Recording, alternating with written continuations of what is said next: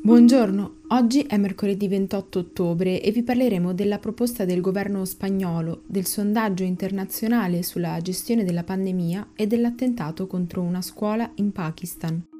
Questa è la nostra visione del mondo in 4 minuti. Redistribuzione. È questa la parola chiave alla base dell'accordo raggiunto in Spagna tra i socialisti del PSOE e gli esponenti di Podemos, pensato per far fronte agli effetti sociali ed economici della pandemia. L'esecutivo, guidato da Pedro Sánchez, pianifica di aumentare del 2% la tassazione sui redditi da lavoro superiori a 300.000 euro annui e del 3% quella sulle rendite da capitale maggiori di 200.000. Inoltre prevede un prelievo dell'1% sui patrimoni superiori a 10 milioni di euro. Di contro Sanchez e il suo vice Pablo Iglesias hanno dichiarato di voler aumentare le spese per l'istruzione, per la sanità, le infrastrutture, oltre che per gli stipendi dei dipendenti pubblici e le pensioni. Adesso si attende il riscontro da parte del resto del Parlamento perché ricordiamo che il governo di Sanchez è un governo di minoranza. El País intanto ha calcolato, sulla base dei dati a disposizione dell'Agenzia delle Entrate spagnola, che i cittadini che dichiarano più di 100.000 euro annui sono circa 110.000 in tutto il paese, lo 0,5% del totale. Si tratta però certamente di una misura dalla forte valenza simbolica. Ieri il governatore della Lombardia, Attilio Fontana, ha dichiarato di escludere la possibilità di un nuovo lockdown regionale e della stessa idea si è detto il sindaco di Milano, Beppe Sala. Intanto, in seguito alle proteste avvenute nella notte tra lunedì e martedì, a Milano 28 persone sono state portate in questura, 5 i fermati a Torino.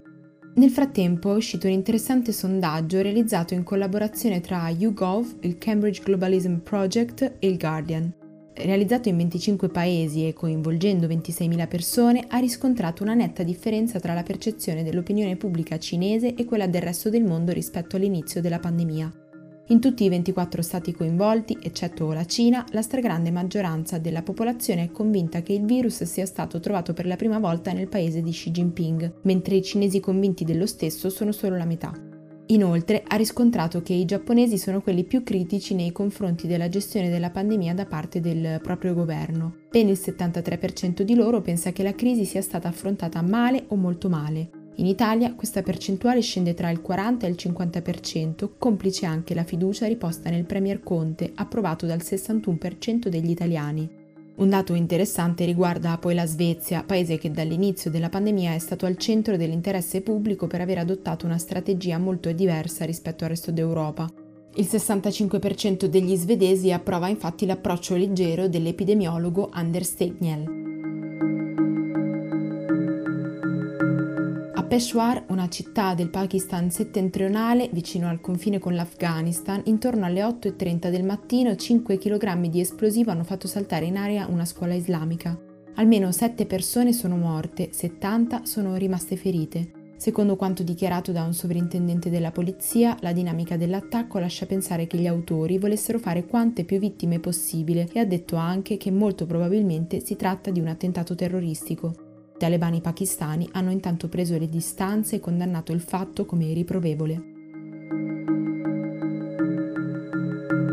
Per oggi è tutto, dalla redazione di The Vision a domani.